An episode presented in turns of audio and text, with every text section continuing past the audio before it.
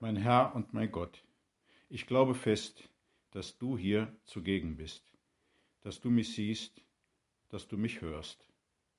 Ich bete dich in tiefer Ehrfurcht an.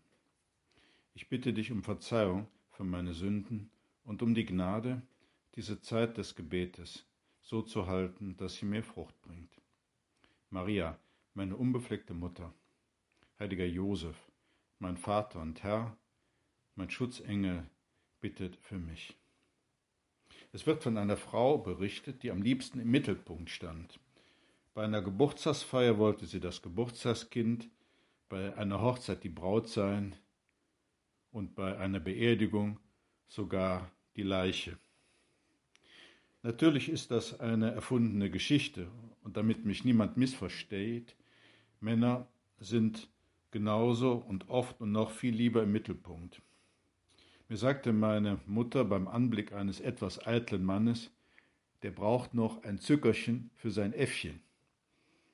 Es geht schon als kleiner Junge los. Man erzählt gern den Schulkameraden, dass der eigene Papa den dicksten Wagen fährt. Aber was hat das mit unserem heutigen Gebet zu tun? Viel. Denn du, Herr, magst nicht, dass wir uns mit unseren Taten zur Schau stellen. Du sagst es zu den Pharisäern, aber im Grunde meinst du uns Menschen aller Zeiten, denn etwas von Pharisäertum steckt ja leider in uns allen. Es ist die Haltung, nach außen hin zu leben, vielleicht sogar gute Werke zu tun, helfen oder spenden, aber das nur zu tun, um von den Leuten bewundert zu werden. Heute nennt man das Imagepflege. Schon rein menschlich gesehen ist das ziemlich lächerlich. Ein kleines Beispiel.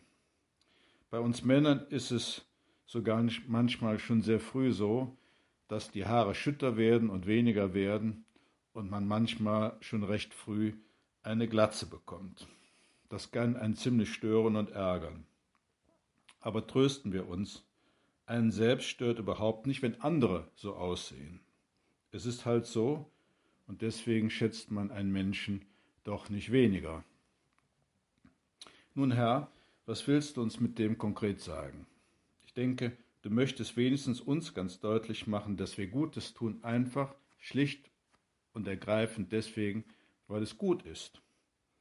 Wenn ihr etwas Gutes tut, so sagst du uns, wie helfen oder Almosen gehen, darf die linke Hand nicht wissen, was die rechte tut.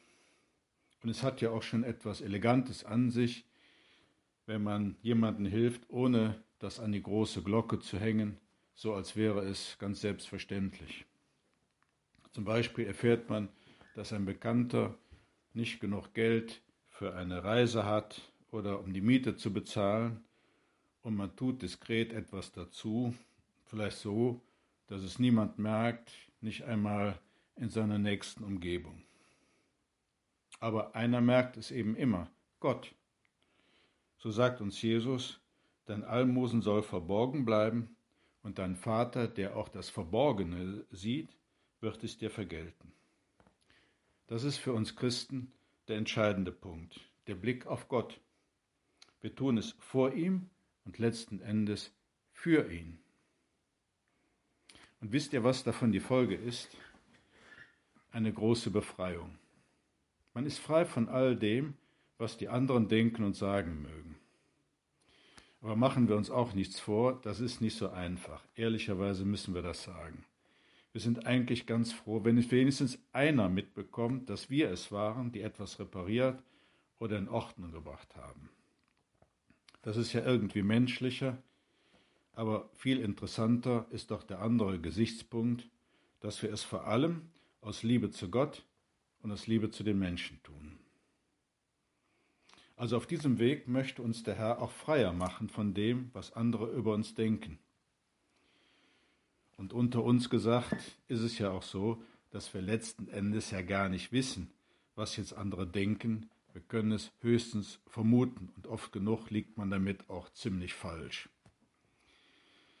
Und wenn wir einmal so richtig in einen Fettnapf getreten sind, mir gefällt eine kleine Geschichte gut, die der heilige Josef Maria von seiner Kindheit erzählt. Als kleinem Jungen war es ihm nämlich sehr unangenehm, in neuen Kleidern herumzulaufen, und erst recht die Freundin der Mutter zur Begrüßung zu küssen, mit all der Schminke, die sie im Gesicht trugen. Und so verkroch er sich unter dem Sofa, wenn, wenn sie zu Besuch kam. Seine Mutter klopfte dann sanft mit dem Stöckchen auf den Boden und sagte zu ihm, Josef Maria, schäme dich doch nur vor der Sünde. So genial können Mütter sein. Eine tiefe Weisheit, so ganz einfach auf den Punkt gebracht. Peinlich sollte uns nur die Sünde sein und nicht, dass wir eingeladen sind und wir kommen falsch angezogen, underdressed oder overdressed oder dass keiner über einen Witz lacht, den wir erzählen oder dass alle etwas mitbekommen haben und wir sind der Einzige, der, der, es, nicht, der es nicht gerafft hat. Ja, Herr, wir merken, dass dieser Blick auf dich, auf Gott, auch im Alltag, in all diesen Situationen etwas sehr Schönes und Befreiendes enthält. Jesus weiß, dass wir diese Tendenz zur Eitelkeit haben, das heißt uns zu wichtig zu nehmen, und deshalb ist er auch sehr geduldig mit uns, wenn wir wieder einmal reinfallen und uns manchmal das Leben dadurch ganz schön kompliziert machen. Es ist ja normal, dass man gerne geschätzt und geliebt wird. Aber überleg einmal, ist es nicht viel einfacher und viel schöner, auf den Herrn zu blicken und von ihm die Anerkennung und Wertschätzung zu holen, die wir brauchen. Das ist viel besser und auch viel nachhaltiger. Und ihm entgeht nichts. So sagt er uns, wenn er vom Gebet spricht, wenn du betest, geh in dein Zimmer und schließ die Tür zu. Dann bete zu deinem Vater, der im Verborgenen ist, und dein Vater, der auch das Verborgene sieht, wird es dir vergelten. Es ist sehr schön, dass wir mit den innersten Gedanken unseres Herzens zu Gott gelangen, dass da jemand ist, der uns versteht, der uns liebt, und schätzt, mit dem wir uns austauschen können und der für uns das Allerwichtigste ist. Und noch etwas. Vom heiligen Papst Johannes dem 23. wird berichtet, dass sie sich so ein kleines Zettelchen zurechtgemacht hatte, da stand drauf, Giovanni, nimm dich nicht so wichtig. Das ist ein guter Weg für die Menschen und erst recht für den Christen, Humor zu haben. Denn vieles, was wir Menschen tun, hat ja auch eine lustige oder komische Seite. Und wir können sogar Gott darum bitten, ist nicht ein nicht kleines Geschenk, dass wir auch über uns selber lachen können. Als Maria ein dickes Kompliment von ihrer Verwandten Elisabeth bekommt für die Größe ihres Glaubens, da sagt sie voller Freude, Meine Seele preist die Größe des Herrn und mein Geist jubelt über Gott, meinen Retter. Aus ihr spricht einfach Dankbarkeit. Für sie ist klar, alles, was sie an Großem hat, das ist ein Geschenk. Seht ihr, sie ist richtig frei und nicht abhängig von menschlicher Anerkennung. Wir können uns an sie wenden und sagen, Maria, ich bin noch nicht so weit, ehrlich gesagt. Ich möchte doch immer ganz gerne beachtet werden und ernst genommen werden. Aber hilft mir wenigstens, dass wenn es mal nicht so ist, ich mich nicht gräme, sondern auch ein bisschen über mich selbst schmunzeln kann und mich dabei tröste, dass Gott doch alles sieht, der mich so sehr liebt.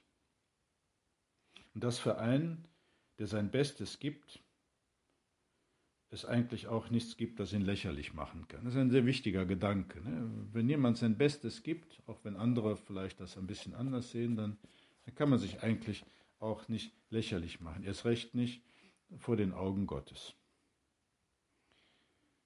Ich danke dir, mein Gott, für die guten Vorsätze, Regungen und Eingebungen, die du mir in dieser Betrachtung geschenkt hast.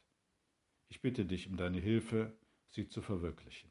Maria, meine unbefleckte Mutter, heiliger Josef, mein Vater und Herr, mein Schutzengel, bittet für mich.